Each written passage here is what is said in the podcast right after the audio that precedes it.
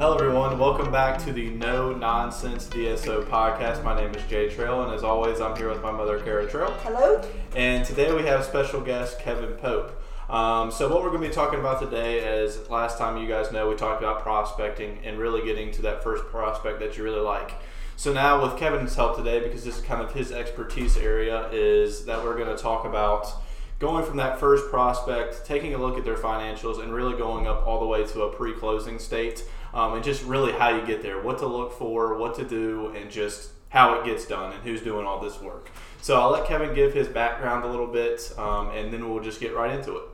Thanks, Jay. Thanks, Kara, for having me. So I've um, been in the current role, been with Henritze Dental since it started. Uh, I was fortunate enough to work with Kara and Andy before we were a company. Yes. So, um, boy, if we had a clue then how much we didn't know. Yeah. I don't know that we, we would have done we were, this. We thought we were busy. We thought, we, yeah, we, we, thought we knew what was ahead of us. So um, grew up uh, through college in the hospitality business, continued to do that after college. So fortunate enough to run some you know, pretty significant restaurants. There was really what I learned was operations management, but also how to read, read and write a P and L, um, which really is not or surprising when you start dealing with a lot of these dentists. They can't spell P and L, so it's a really it's a skill set that's much needed. So um, from there, I went into the traditional uh, corporate world.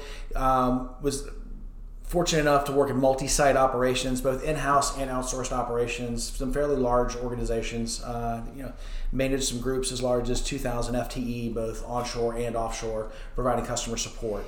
Um, what was really great about my background, really fortunate, you know, the in-house company, you see how that company's run. But from an outsourced perspective with the multiple clients, you get to see how a lot of companies run. Everything from wireless to banking to insurance to retail, exposed to a lot of things, a lot of things that worked really well and a lot of things that really didn't work well. So learned a lot of best practices. Um, and then really fortunate as well, I talked about the, the P and L, but learned a lot of financial management practices, which has let me Um, both be the worker, so from the bookkeeping accounting perspective as we were, as we were growing, onto the financial forecasting and um, that part of the operation. And then also spent about four years writing contracts on a pretty large scale. So that is also uh, been something I've been able to uh, take advantage of and really reduce our cost and make it a lot easier for us to do business as we acquire some of these groups. Yeah. Um, so let's get right into it. So the first question I have for you is that I think it was the last thing I said on the last podcast was, what financials should you be asking for from these doctors once you find um, that they are, you know, a suitable partner as a person, um, sure. somebody that you can sure. get along with? You know, so we, we've had the chicken dinners. We've said, hey, let's have a conversation. We think this makes sense. We signed the N D A. It typically starts with tax returns. I don't like to look at tax returns because you typically, you're normally going to aggregate costs at such a high level. You can't get a really good feel for what's in there and what's not. And what you're looking for is noise in the P and L. Um, so ideally what we do is we want to get P and Ls. We typically focus on a three-year run rate. That's kind of the standard. Um, when we're pricing the practice, we look at revenue over the private, uh, prior three years. Um, So you take really the, P, the the tax returns are just to validate the P and L, make sure your top line and bottom line sort of match. Um, but what you're looking for, the solo practitioner dentist office is run very differently from a structure than the group is. There's a lot of personal costs that are put there. You see doctors will put um, their automobiles in their in their P C. They will put um, a family member on payroll to cover their retirement. They will run all number of expenses through their uh, personal corporation. Um, we're going to strip those out because obviously that's not going to continue once we once we buy the practice. So try to get an idea for what the real profitability, what the real numbers look like. Um, what I'm doing, um, a couple things that I'm looking for when I review the P and Ls. One is consistency. I want to see, obviously, it's been interesting with the COVID years. There's some variability in there for a good reason, but it's the, um, are the top line revenues consistent year over year? Are we seeing a consistent increase? Are we seeing a cons- consistent decrease? What does that split look like when you can get it between hygiene and doctor? And that's really important. Um, not a lot of practices have that. It's not at all uncommon to not be able to pull out that level of information. And we can talk about that a little later, why we care about one versus the other. Um, I'm looking for, uh, again, once we strip out the noise, the things that we know aren't included, what other things are what I call good guys for us? Things that that doctor is currently paying that we're either not going to pay or we're going to pay at a much lower rate. Mm-hmm. So things that would be favorable for us. Couple that, you know, Kara, you and I have seen some of these. We look at some of these contracts and we see individual doctors spending more on their website than we spend as a twelve office company. Yeah. So um, there's some things out there, some of the marketing things. Um, I won't name the vendor, but it's the legacy that was the Yellow Pages. Um, they're very good at convincing doctors how valuable the practice are, or their, how valuable their, their product is. It's as valuable as the Yellow Pages. It's not. Yeah. They lock into these multi-year contracts. Um, Kara and I saw one practice that we um, that joined our group. They had a monthly contract for waste disposal, hazardous waste disposal, which is required. I always forgot about they that. Were spending yes. twenty-four hundred dollars a year oh. for something we spend one hundred forty dollars a year for. Yeah. They had locked in. It was just a bad contract. So that's some of the high-level insight that we are able to get. So when I see that, I go, well, this practice is two thousand dollars a year more profitable than it would be otherwise. So those are things I take into account when trying to determine the value of the practice. The other thing we spend a lot of time talking about, fee schedules and participating insurers. So you still see some of the older practices that are primarily fee-for-service. That's pretty rare these days. Um, but you know, they're typically lower volume. Um, so for us to really take the practice and put our model where we've got two doctors, we've got three or four hygienists in a practice, um, we're going to participate with insurance. So we have to look at that mix. What's going to happen is we're going to get fewer dollars per patient per procedure, but we're going to bring in a lot more volume. Volume covers all your sins. The more top line you have coming, it makes such a big difference with your fixed cost in terms of profitability and the flow through. Um, and then the fee schedules as well. Um, we have been able to negotiate, because of our size, uh, some better fee schedules to some of the insurers. Not great, um, but definitely better than a single practice can. For example, the largest insurer in this area, you can't even get the fee schedule that we have today. It's no longer available to new practices. So those are things they can get on our fee schedule. So that's an immediate lift from a revenue perspective. So we were able to factor all of those elements in. Um, we also, it's not uncommon to have a practice that has not changed their fees five, eight years. Probably more than that. Uh, yeah, so it's not uncommon at all um, to not have those uh, financial practices. Costs go up. Nobody likes to charge more, but we need to be able to pay our folks. We need to be able to run the business profitably. So um, those are some of the really big ones um, that we're looking for. Okay, yeah, I mean, that's great. I mean, all that information, a lot of people that just have never even looked Um, at a P and L, if they're trying to get in the, into this, like uh, the investor that I'm working with in South Carolina, they might not know about this type of stuff at all. So it's great to have people that know this. So the big question is, how are you pricing your practices when you put them out? Um, I, from, it just usually sometimes depends on location and various other things like that, but location is one of the main ones. Um, in South Carolina, I've been seeing sixty-five percent of collections to seventy percent in collections. And in, in different places, it just depends on how it does. So how are you guys doing it here in Roanoke or Southwest Virginia? You know, again, we talked about sixty to seventy percent is the range. Yeah. sixty to seventy percent of what? Well, it's the average revenue over the last three years. And you see a lot of dynamics to that. Again, when you start diving into the P and L, um, how much room is there? And, and a lot, again, it goes back to, we're talking, I know we talked about it in the last question, but from P and L perspective, a lot of doctors are almost, they're almost paycheck to paycheck. Their money comes in, money goes out, however much is left is their profit. They're not managing it. So we're able to look at that and manage those numbers. Um, so it goes into how desirable is the practice? Is it sustainable? Is the doctor staying? Those are all things that you have to consider. If the doctor is staying, um, they're going to have an expectation in terms of what they're going to be paid. They're going to probably stay as a partner, so they get a higher percentage of collections. Um, but does, you know, if I pay sixty-five percent for this practice, I know what my debt service is going to be. Is this practice going to throw off enough revenue and th- enough management fee to justify and support it? Yes. That's really what it comes back to. So there are cases where maybe your rent, for whatever reason, may not, the revenue's not as high as it needs to be, but the rent's an expensive building. It's expensive to move. Um, you also have to remember, in a lot of cases, dentists own their own buildings. So if dentists are going to get through this sale, they're going to have multiple revenue streams. If they stay as a partner, they're an employee, so they're getting paid. Um, they often own the building, so they're getting rent, and they also get the payout from the practice sale. You need to consider all of those factors in terms of what that doctor is going to receive. Um, you're also able to be a little more aggressive sometimes if you are buying the building. You can get better financing terms because you can roll up some of the cost, better terms with the real estate. Banks are a little more comfortable lending on real estate than on the practices. So all of those things. If you're able to buy the real estate, well, now we're getting that income stream. We're getting the rent, so it's cost neutral. We're getting the build, we're getting the rent basically covers the mortgage, and we're coming out ahead. So all of those things, but sixty to seventy percent is pretty much the standard. Okay, yeah, just want to make sure that that's what you were saying too as well as me. Um, so let's get into the next question here. Um, so I have on here uh, the three to five main things uh, you, when you're first evaluating a deal to purchase a practice. We kind of already went over that. Um, but what are some deal breakers and deal makers for you um, that you would say in a deal? Yeah, and real quick, so, you know, again, back to the financials. I think what's really important um, is know your skill set. Yeah. Um, we're really good at it. I've been fortunate. I've, I've looked at a lot of P and L, so I know what I'm looking for. So first of all, often when you're buying a practice, they don't have good financials a lot of times. They have their tax returns, and that's about it. Um, they've got an accountant that, or a bookkeeper that might come in once a week, twice a month, something like that. So you don't have good information. So really knowing what you need to look for is important. Um, and then so we talked a lot about what I'm looking for, but the biggest thing is consistency and trends. Um, you're looking for spikes. You're looking for significant drops. Can you explain them, and are they okay? Um, from a deal breaker standpoint, again, it just comes down to the numbers. Yep. Is it justified? You get, um, you know, there's practices we'll talk to that are completely unrealistic about what their uh, practice is worth. Great example. Uh, doctors who sell their practice much later in their career. So they're sixty-five. They're working two and a half days a week. They're not accepting new patients.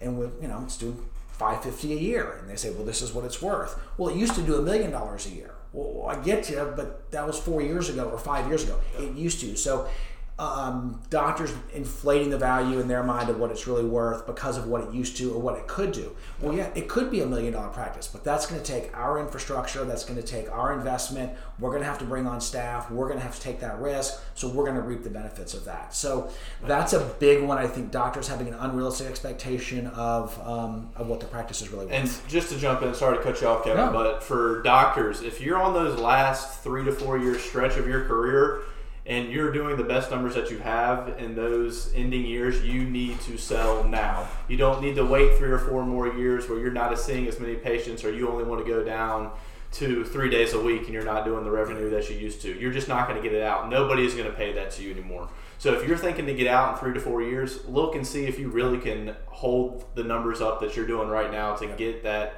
purchase price that you really want when you're done. Because mo- for most of these doctors, that is their retirement plan, to sell their practice and to go off into the sunset. And that may just not be, you may not be able to do that in the long run. Well, you're not going to maximize your value. So, yeah. But I think as the, as the dental environment's changing now, you see more and more groups. It's no longer a case of Jay Trail's a dentist, he retires, and he sells it to Kevin yeah. Pope, who's now a dentist just graduating. That's not the way it works. Yeah. So you know, then that's the beauty. Of course, I'm, I'm biased. I think our model really works. But that's the beauty of doctors can sell it when it's at peak value. They can stay in. All our doctors, they stay as partners, and if they want to work two days a week, great. We can support that. They're getting paid based on collections. We bring in an associate. They can mentor, all of those things. But but Jay really nailed it. You want to get the value while it's still there. Once you're working two and a half days a week and you're not accepting new patients, and then it gets down to a point, somebody looks at it and goes, I'm not really buying anything.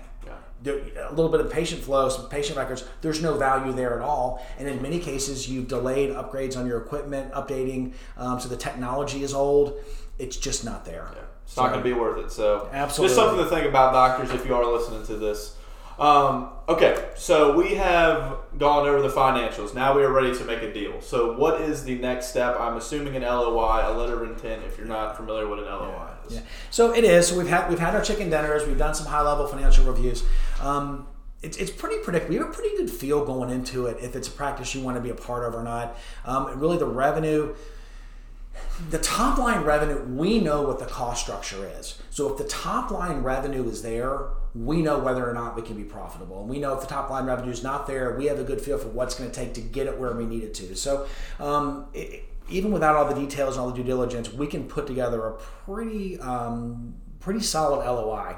Um, couple things, you know, high level. We're not going to talk about financing in this deal. We're talking numbers. How much am I going to pay you for it, um, and what that looks like? But the couple things you want to make sure you include in there, a due diligence period. We got to agree we're going to have closed by X date, but during that, we need an exclusivity period.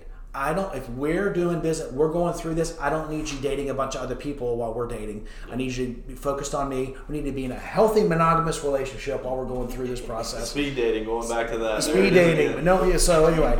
Um, but that's really what it is. I think it's really easy in the L O I to get super, super caught up in all the all the minutia. Um, you know, Jay, one of your podcasts, you spent a lot of time talking about some of the financing options. And I think um, you look back at whether it's the seller carrying the note, traditional bank financing? Is it a blend of the two, which we see more and more of?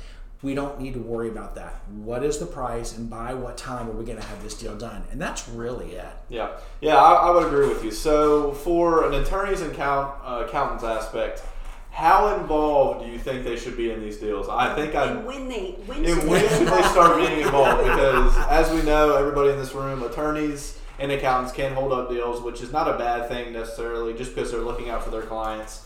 Um, but from your perspective on the other side, how involved do you think they should be? So to piggyback or to jump on a point you just made, attorneys and accountants' job is to tell you everything wrong with the deal yep. and all the reasons why you shouldn't do it. Yes. And they often, the only way they can show value, um, you do see this in the legal community. Not all attorneys are this way. Our attorney is phenomenal, um, kind of deciding which issues he's going to... Uh, negotiate which ones he's going to be okay with, but it's like, well, if I didn't redline that document, then I haven't really earned anything. Well, maybe you just read a really good document and it doesn't need a lot of edits. So that can really trip things up. And again, an attorney or an accountant a lot of times can tell you all the reasons you shouldn't do it, not why you should. So you can get lost in that. Um, in terms of how involved they should be, I think there's a couple ways. Early on, your first practice, probably more involved rather than less. Um, they need to become, and really more the attorney, less the accountant.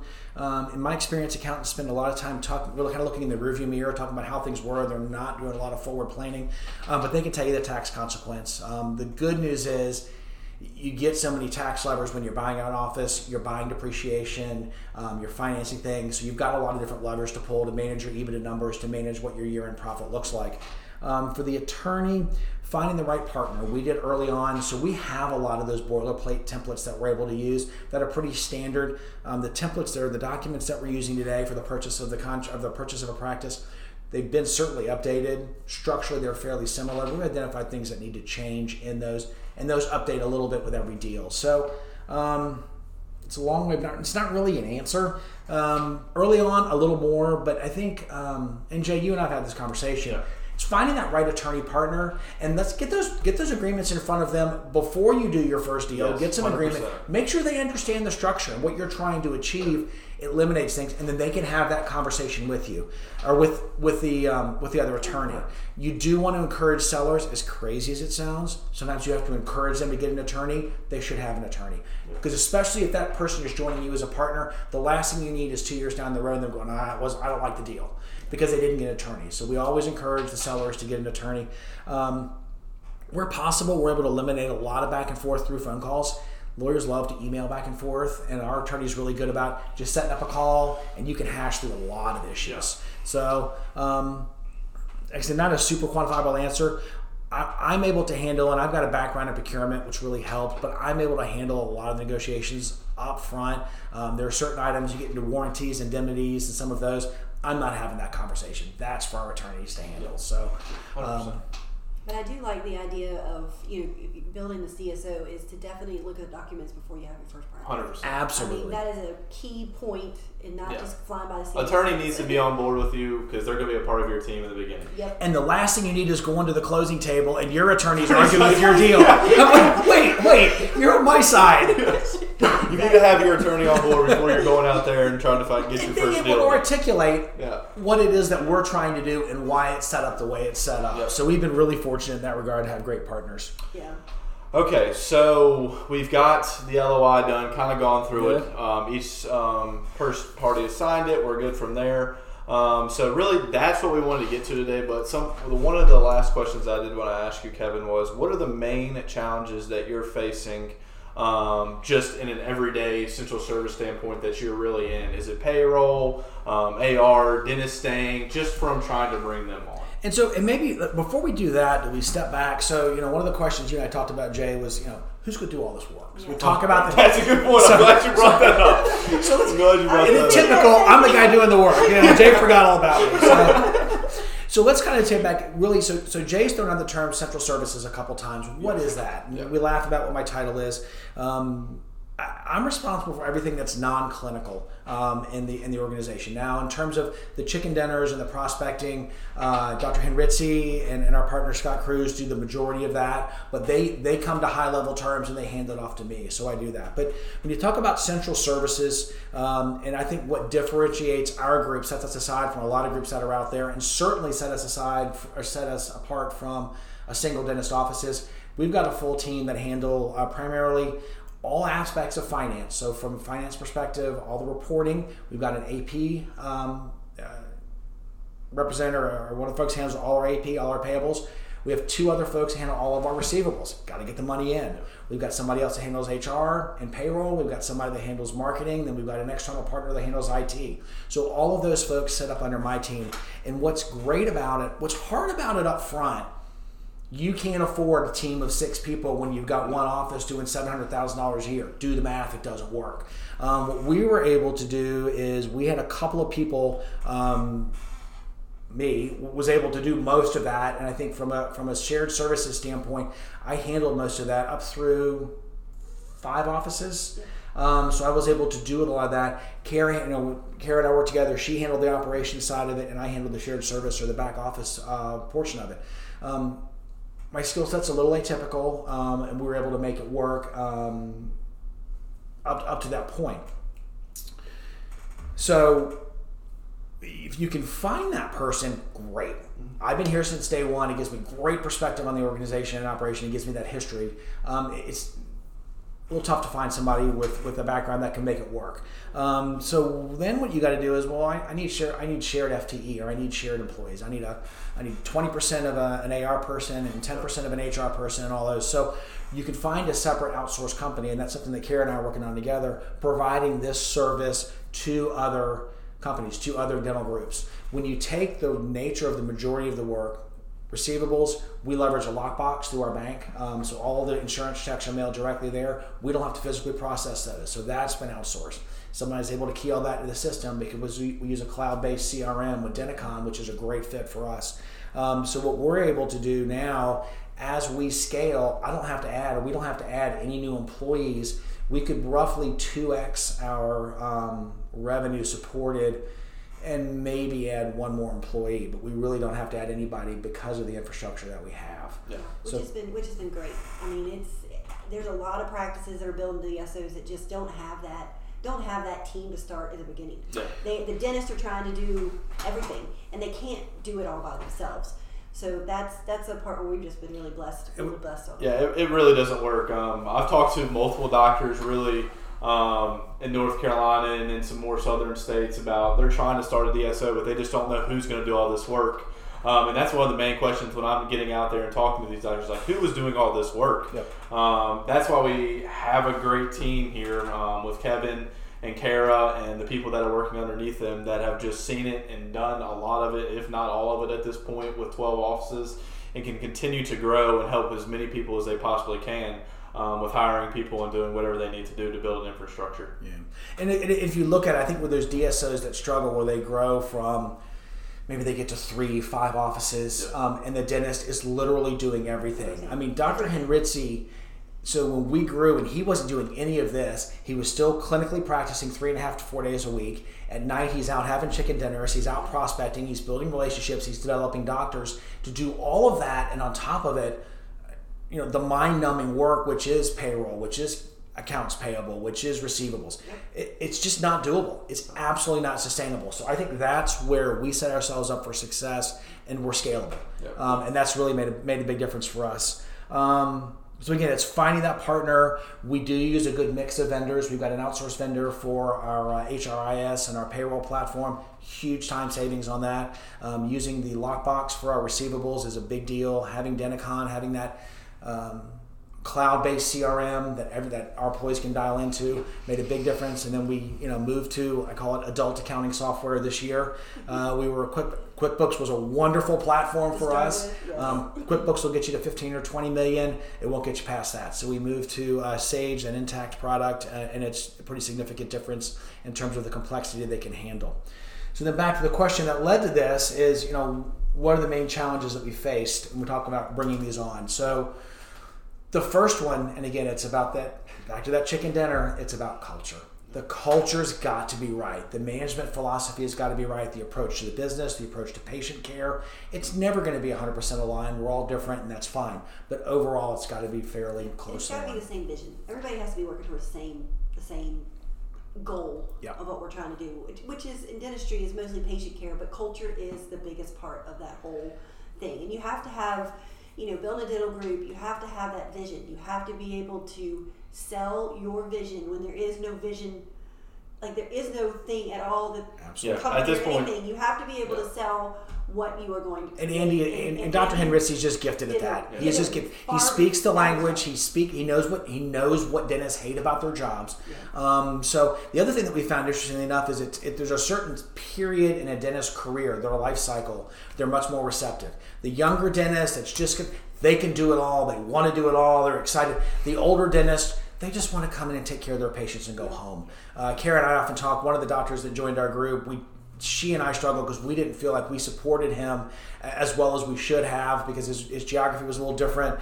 Um, and he called me up one day and just thanked me because he got his Fridays back. Because he would practice clinically Mondays through Thursdays, and Fridays he'd come in and do payroll and pay the bills and all that. And it, we don't care. I don't think about it. That's what we do, and that's what we did. So we handled that. So. Um, So the culture fit's got to be good. They've got to buy into the vision. They've got to have this. Um, the way you treat employees has got to be closely aligned as well. The fact that we're really big on employee benefits, treating our folks well. The way we're going to be successful is if our employees are here for a very long time. Um, turnover is horribly expensive. We do not want them to leave. We need them to stay. We do not want to train them again. Absolutely. So Absolutely. Absolutely. So um, that's a big one. Some of the others are a little more nuanced. Um, some of the things you have to take into account. Um, you know, when you're coming in, and Kara's developed a really phenomenal checklist that we send out, but understanding what their vendors look like, what's their equipment look like. Understand, we've had, I think, only one office was still using film that we that joined us. Yes. yes. Thank and goodness so, it's only been one. But, you know, those are some of the things that you look at, too, on your due diligence as well as, you know, if the equipment is older, you know, Absolutely. how much it's going to cost to get it up to snuff. And luckily we've been, you know, really lucky in that matter. But, yeah, yeah. these people are still using film. We have an office right now that doesn't have Panrex. So, um, you know, so those are the type of things, you know, that will we'll get them going, but at least we know in advance. Yeah, and so it's, we, you know, we kind of have our technology platform, so we know what it's going to take, lift and shift, and replicate that in the new offices. But we've got to look at those things. And again, they're different budgets. The management fee owns, their management company owns the assets, so they're the ones that are doing that spend. So do they have the line of credit or the access to capital available? It's a big deal. And we've been very fortunate. We've got a great bank partner that's allowed us to do that and go in and make those purchases. Because um, not every purchase has a direct return. Sometimes the return is better patient experience, it's a better doctor experience, but that's okay, we have to make that investment. It lets us recruit better, all those. So understanding what is there, what's not there is a really big deal. Um, some offices we've had, eh, it's not too many from a remodel perspective. They've all been pretty functionally solid. But pretty good going in. Dental equipment's just really expensive. Yep. It's just really expensive. So knowing that. Um, and then some of the nuances you get into, you don't always think about, but payroll cycles aren't aligned. It's down. That's a huge deal. So if employees are used to getting paid on Thursday for that week, you have to take that into account. And there's we've got a couple different ways that we can handle that, and we have handled it and been successful. But no, you can't go and look at employees and go, you know what? I know you got paid last week, and you're used to getting paid every week. Now you're going to get paid in three weeks. You can't ask an employee to do that. You're going to lose them. They cannot do that. So things along those lines. Understanding what benefits, you know, we have a really robust benefits package today, but we didn't start with that. When we first started as one office, we had an I R A. We didn't. We offered health insurance stipends. We didn't have health insurance. Well, we bought an office that had a four oh one k plan. So what we did is we adopted that. We couldn't go backwards for those employees. We had to go forward. Then we get to uh, office number four was offering health insurance, or five was offering health insurance. That's when we added health insurance as a standard offering. So you have to factor that in. I mean, we spend a lot of money on health insurance for employees, but we also want employees who care about health insurance. We want employees that's important for. You've got to understand as we go into every office, what are your incremental additional costs, not just for that office, for the entire organization, because you are taking on that cost structure. And then, you know, again, you're adding health insurance, you're adding a four oh one k, not to mention the equipment and things like this. Um, all doable, all sustainable. You have to understand, know what you're getting into, and make sure you've got the capital. One of the ways we structure our deal is we buy the A R, we don't buy the A P. So if we're gonna close on an office June first, any dollars that come in from a receivables after June first, we get. That's factored into the purchase price. What that, but any bills for things that were delivered prior to June first, the seller has to pay for that. So what that does is gives me a financial good guy the first month. I pick up some extra revenue dollars to help bridge that gap. So our profitability the first month of any office, it's always really good. Not till the second month when you're paying the bills and getting your own receivables that you see it start to normalize. Yeah, one hundred percent.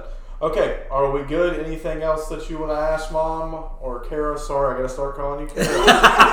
Kevin actually put that in me for me to start calling her Kara, which I'm trying to get better at. So, uh, so Kara, you got any other questions that you'd like to ask Kevin, or are we good? No, I think we're good. And um, talking about the next uh, podcast is um, just preparing for closing day and how we, um, once the L O I is signed and all the attorneys are doing stuff in their background, but how we... Um, do the process with changing everything over, and actually the biggest thing is just getting into the office and start talking to the employees and getting them comfortable with us so we can have a smooth transition. So yeah. That's going to be talking about that next. Yeah, and that's one of those processes that really bridges both kind of the deal, the deal due diligence yeah. as well as the transition. Yeah. The more you can talk to the staff, the more successful yeah. you're going to be. Yeah. You need to take the fear out of it for them, and you learn a lot. Yeah. And remember, your goal when you walk in on day one is not to mess it up.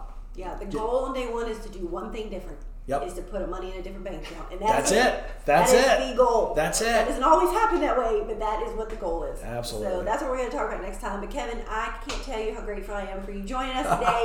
It's been fabulous, and thanks for everything that you do. And um, and we are able to help other people out. So if anybody has any questions or anything like that, yeah. I'll let Jay. Yeah, so uh, if you guys want to get in contact with Kevin, um, you can. I will ask him if I can put his email in the description. You can. Um, and we'll go from there. Um, Kevin and Kara are starting their own centralized service business together, um, where they have that team that they talk about that's going to be working for them, so that's going to be great. I'm going to be sourcing their work out to a couple of different doctors, hopefully here in the near future, and hopefully a couple of different groups as well. Um, so... Hopefully we can get some business for these guys and hope we'll help them work out. And then also my email will always be in the description, as well as my website, J T Development L L C dot com. Um, and I think if we're good, Mom can say goodbye to the people. Bye, people. Thanks, guys.